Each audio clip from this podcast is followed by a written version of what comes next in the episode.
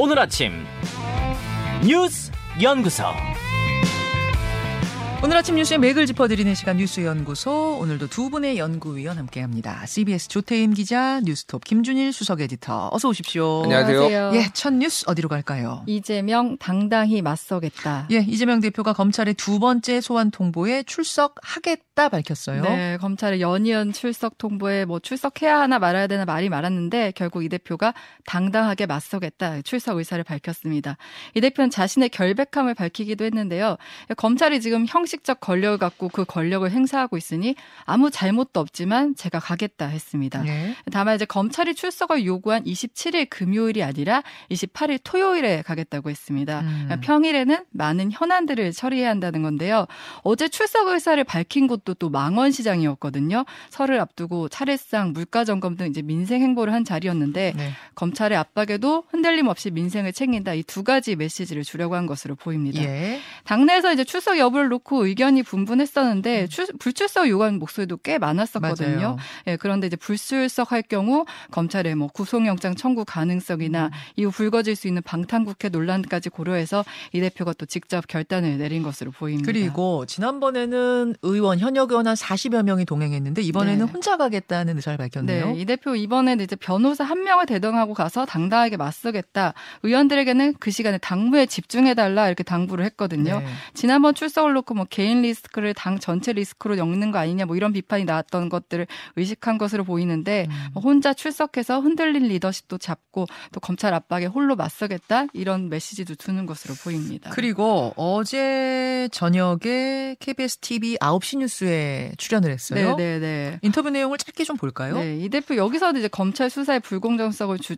장했는데 그 특히 변호사비 대납 의혹을 놓고 대체 누가 누구에게 언제 어디서 어떤 방법으로 얼마를 줬는지 지금 한 개도 밝혀진 게 없다. 팩트가 없다. 그러면서 이제 마녀 사냥이라고 지적을 했습니다. 음. 변화, 변호사비 대납으로 만약에 검찰이 기소를 한다면 검찰이 미쳤다고 본다라는 말도 했고요. 검찰이 미쳤다고 본다. 네, 네. 그리고 이제 김성태 전 회장과의 연관 성에 대해서는 실제로 본 적이 없다. 그런데 술 먹다가 누군가 전화를 바꿔준 적이 있다. 근데 나는 이제 기억이 없다. 이렇게 말했습니다. 음. 그러니까 술자리에서 그렇게 자기를 과시하기 위해서 연결하는 경우가 많은데 그 중에 하나라고 이렇게 설명을 했습니다. 아, 그럴 순 있는데 그것도 기억은 없다. 네, 그것도 기억은 없다. 이 대표는 또 이제 지난해 5월에 국회의원 불체포 특권 제한 법안을 두고 이제 100% 동의한다고 했었는데 이 입장이 바뀐 것에 대해서도 해명을 했는데 음.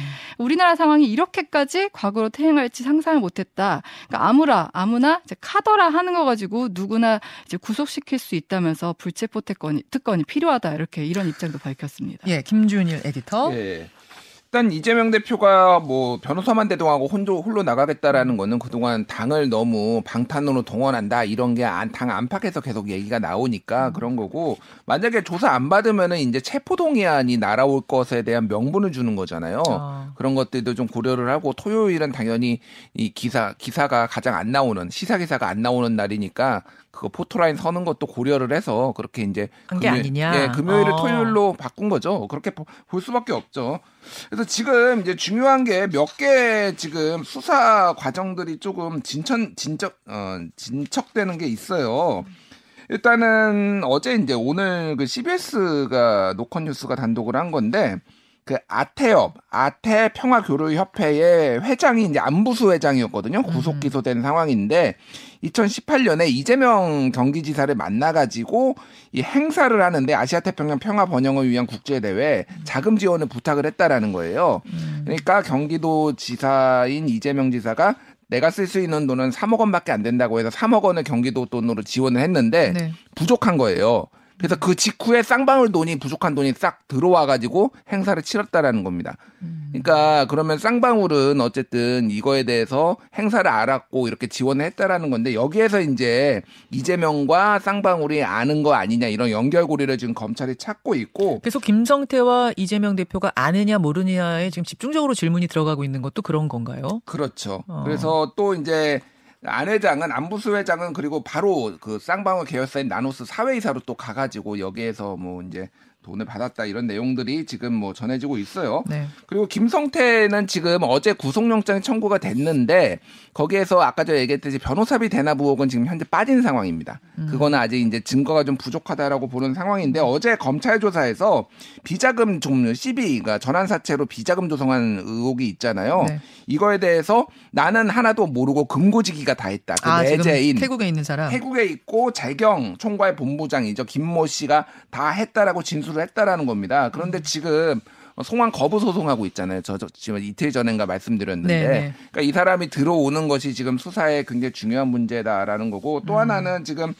그 정진상하고 김용하고 김만배 씨의 관계를 지금 그 대장동 관련해서 캐고 있는데 음. 정진상 씨는 김만배랑 연락을 안 했다라고 했는데 검찰이 8개월간 29차례 김만배 정진상이 통화 내역을 들이미니까 연락하지 않았다라는 과장된 거고 세상 돌아가는 얘기했다 그래서 말이 바뀌고 있다 지금. 김만배의 진술이 예, 김만배 진술이 아니라 아, 정진상의 진술이 진술. 음. 몰랐다 통화한 적 없다라고 주장을 하다가 그리고 김용 씨도 지금 2014년 6월 그러니까 재선 이재명 시장 재선 이후에 김만배, 정진상, 김용, 유동규가 함께 술집에서 만났다라는 걸 부인을 했는데 네. 술집 주인이 무슨 메뉴를 먹었는 것까지 다 어, 증언을 해가지고 이것도 지금 거짓말이 좀 뒤집히고 있다. 저는 이 예. 이게 오래된 일인데 2014년 뭐 일, 일 때니까 이걸 어떻게 식당 주인이 지금도 기억하고 있나 했더니 지정된 방이 있었고 그들이 음. 만나는 그리고 외상 장부를 유일하게 거래 이- 이 외상을 해주는 거래여서 기억을 한다 이렇게 진술했네요. 근데 로비를 하는 데가 보통 이런 식으로 합니다. 딱 돈을 얼마 넣어놓고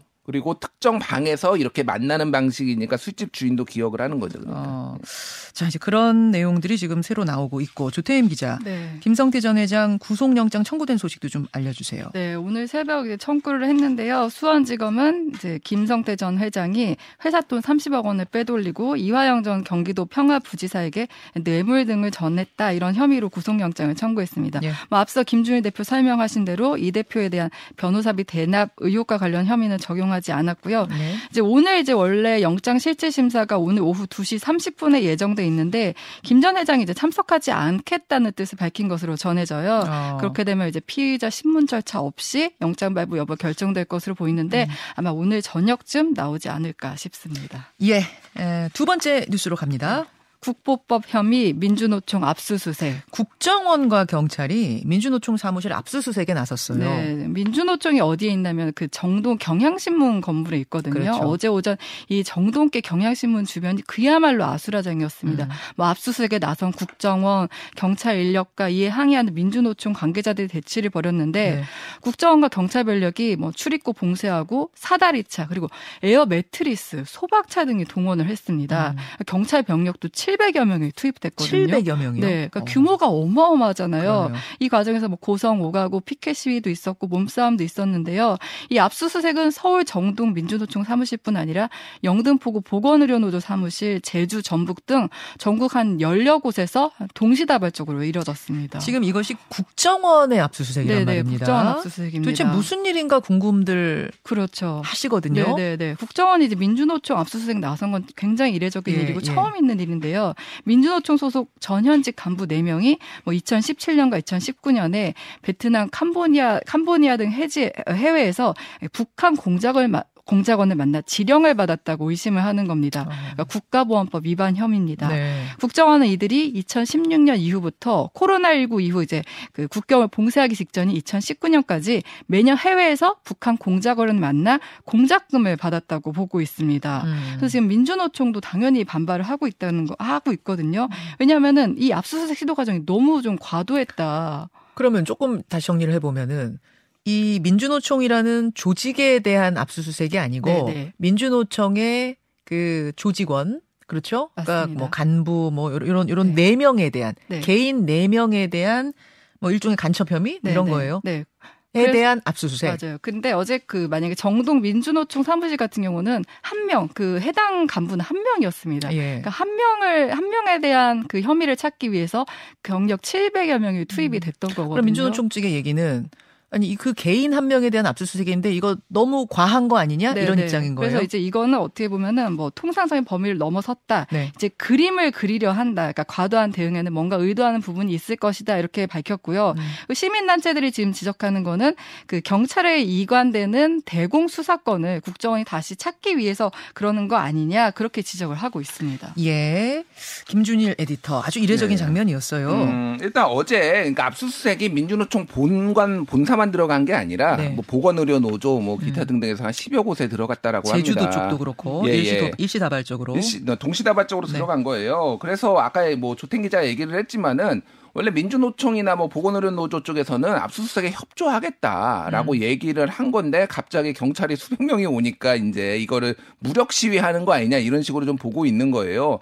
최근에 지금 국정원이 간첩 사건을 조, 조사를 굉장히 많이 하고 있어요. 네. 이를테면은 지난해 11월에는 제주의 한길회 사건 이게 좀 잘 알려지지는 않았는데 간첩 단 사건이 있었고 경남 창원의 자주통일 민중 전이 사건. 예. 근데 이거 대체로 비슷해요. 이를테면은 제주의 한길회 사건 같은 경우에는 2017년에 캄보디아에서 공작원과 접선한 혐의. 음. 그리고 저 창원의 자주통일 민중 전이도 2016년에 동남아에서 북한 공작원과 접촉했다. 그리고 지금 이 건도 지금 2016년 뭐 17년 경에 이제 바- 외- 외부에서 북한에서 아니 음. 그 동남아에서 만났다라는 거잖아요. 다 근데 국정원 얘기는 다 별건이랍니다. 이게 다 같은- 별건. 예. 국정원에서 한 10년 동안 지금 봐오던 거다 이런 얘기인 거죠. 음. 이 갑자기가 아니라 10년 동안 내사하던 것이다. 그래서 왜 지금 이렇게 오느냐 이제 시점에 대한 얘기들이 나오고 있는데 지금 국정원법 이제 개혁이 2020년에 이루어졌어요. 그러니까 국정원이 과거에 대공 수사를 한다고 하면서 국내 정치인들의 불법 사찰하고 예를 들면은 뭐 그러니까 가- 가- 국정원이 가짜 간첩도 가짜로 조작한 사건이 있었잖아요. 과거의 이제 사건들. 탈북자가 서울시 공무원인데 그 음. 아, 사람을 가- 가짜로 이제 그, 어, 간첩으로 만들어서 뭐 유호성 돼. 씨 사건 이런 것들. 맞아요. 예. 그런 것들 때문에 이제 2020년에 대공 수사권을 내년 2024년에 경찰로 옮기기로 했는데 음. 지금 우리 이런 간첩도 이렇게 많고 우리 조직이 지금 필요하다 대공 수사권 이런 거를 좀 시위성으로 하는 거 아니냐. 아까 보여주기 위한 거 아니냐 예, 예. 뭐 이런 생각도 든다는 거죠. 그리고 뭐 정진석 비대위원장도 그래서 지금 옮기면 안 된다. 음. 이거 대공 수사권 경찰로 옮기면 안 된다. 이런 발언들이 최근에 나오고 있습니다. 이제 주목할 거는 요거예요. 네. 지금 국정원 측에서 이제 언론 쪽으로 이제 보수 언론 쪽으로 주로 나오는 얘기가 뭐냐면 은 음. 이게 원래 우리가 인지를 이미 한참 전에 했었다. 2017년 뭐 2016년부터 했는데 음. 문재인 정부가 남북 정상회담 뭐 이런 화해 해빙 무드 때문에 이거 수사 못하게 막았다. 아, 이런 막았다. 주, 예, 막았거나 은근히 압력을 줘가지고 더 증거 모아야 되는 거 아니야? 이거 가지고 되겠어?라고 해가지고 어. 실질적으로 회방을 했다라는 주장이 나오고 있어요. 예. 그러면 이것도 전 정권 수사로 이어질 개연성, 가능성을 배제를 할 수가 없는 거죠. 그래서 어제 그 한 장면이 굉장히 여러 가지를 내포하고 있네요. 음. 내년에 대공 수사권을 국정원이 경찰에 보내야 하는 상황. 그 전에 이 벌어진 일이고 또 10년간 이것들을 내사했는데 전 정권이 막았다. 뭐 음. 이 이야기가 또 한 덩어리로 나오는 것이고. 게다가 뭐 간첩들이 이렇게 이- 있더라라는 그 자체의 또 사건이 있는 것이고. 그리고 또 최근에 한 일주일 전에 나온 건데 윤미향 의원 무소속 윤미향 의원의 보좌관이 예. 지금 간첩 혐의가 있어요. 난수표로 북한에 보고했다라는 거에서 지금 일주일 전에 지금 그 나왔거든요. 지금 어허. 그래서 이것도 마찬가지 같은 비슷한 맥락입니다. 그래서 음. 윤미향 의원하고 같이 시민사회 활동도 했고 통일뉴스 기자도 했었거든요. 음. 그런 부분들을 지금 전방위적으로 지금 좀 약간 공안 정국이 몰아치고 있다. 야권에서는 그렇게 보고 있어요. 자, 그래요. 다음 뉴스로 가죠. 4조 원대 환치기 김치 프리미엄 때문. 요건 무슨 얘기입니까? 네, 지금 국내 가상화폐 시장이 워낙 뜨겁다 보니까 같은 가상화폐여도 국내에서는 가격이 더 높게 설정되잖아요. 네. 이를 빗대 이제 김치 프리미엄이라고 하는데 이를 노리고 4조 원대 외화를 해외로 불법 송금한 일당이 무더기로 붙잡혔습니다. 어. 그러니까 서울중앙지검 국제범죄수사본은 이 주범과 은행 브로커 등 20명, 어, 20명을 구속 또는 불구속 기소했는데 이들이 2021년 4월부터 지난해 8월까지 무역 대금 명목으로 이제 4조 3천억 원에 이르는 외화를 해외로 불법 송금한 겁니다. 아, 해외 무역 대금인 허, 네. 허위 무역 대금이네. 네, 허위로. 허위로. 근데 이 수법을 설명하면은 허위를 이제 무역 대금이라고 꾸며서 해외 계좌로 외화를 송금하고요. 예. 그럼 그 해외 해외에서 외화 송금을 받은 업체는 해외 코인 거래소에서 뭐 비트코인 등 이런 가상화폐를 구입을 합니다. 아, 그 돈으로. 그리고 다시 국내 거주자의 그 전자지갑으로 코인을 보내고요. 음. 국내는 아까 말씀드렸듯이 가격이 더 높다 그랬잖아요. 있잖아요. 그렇죠. 그러니까 국내에서 팝니다. 그러면 그래서 이제 차익을 걷어들이는 건데 음. 김치 프리미엄 보통 평균 3에서 5%로 보거든요. 그럼 아까 4조 3천억 원이라고 하면 네. 한 1,200원에서 2,100억 원 정도 이제 사- 차익을 거둔 것으로 파악을 하고 있고요. 어. 검찰이 이제 2등 1당이 뭐 투자자들에게 제공한 돈들을 제외하면은 한 131억 원 정도 범죄 수익을 챙길 것으로 보고 있습니다. 지금 김치 프리미엄, 김치 프리미엄 하니까 진짜로 김치를 주고받은 거냐 이런 분이 계시는데 전혀 그 말이 아니고 어, 우리나라에서의 코인 거래가 또 다른 데서 하는 것보다 가치가 높다 보니 네, 우리나라로 이렇게 돈 빼돌려서 코인을 뭐 우리나라에서 팔더라, 거래하더라 그렇게 했다는 거죠? 네, 네, 맞습니다. 예, 예. 김준일 대표. 예, 뭐 이게 지금 분업형, 기업형, 중개형 뭐 이런 수법들이 다 동원됐다고 합니다. 예를 들면은 뭐 중개형은 골드바를 사가지고 이걸로 뭐 보낸다라든지 그리고 아예 페이퍼 컴퍼니를 직접 운영을 한다든지 아, 각자 역할 분담을 한다든지 하는 건데 중요한 거는 어쨌든 이게 막기가 힘들다라는 거예요. 아. 그러니까, 국내와 국, 그 국외의 뭐 비트코인류의 이런 거에 시세 그, 그 가격 차이가 나기 때문에 이거를 어떻게 막고 국제 공조를 할지가 앞으로 관건이 될 것 같아요. 아니 실제로 물건이 가지 않았는데 간 것처럼 하고 지금 돈을 해외로 보낸 다음에 해외에서 코인 샀다는 거잖아요. 그렇죠. 해외에서 코인 사고 그거를 국내에서 팔기만 해도 진짜로 무조건- 물건이 갔는지 네. 안 갔는지 여기를 좀 들여다볼 방법은 없나요? 그러니까 이게 시, 간이 많이 걸리는 거예요. 그러니까 아, 이런 식으로 그 장기가. 예, 이미 돈은 다 벌고 네, 그래서 뭐 네. 국제 공조가 좀 필요한 사안인 거죠. 여기까지 두 분 수고하셨습니다. 감사합니다. 김현정의 뉴스쇼는 시청자 여러분의 참여를 기다립니다. 구독과 좋아요, 댓글 잊지 않으셨죠? 알림 설정을 해두시면 평일 아침 7시 20분 실시간 라이브도 참여하실 수 있습니다.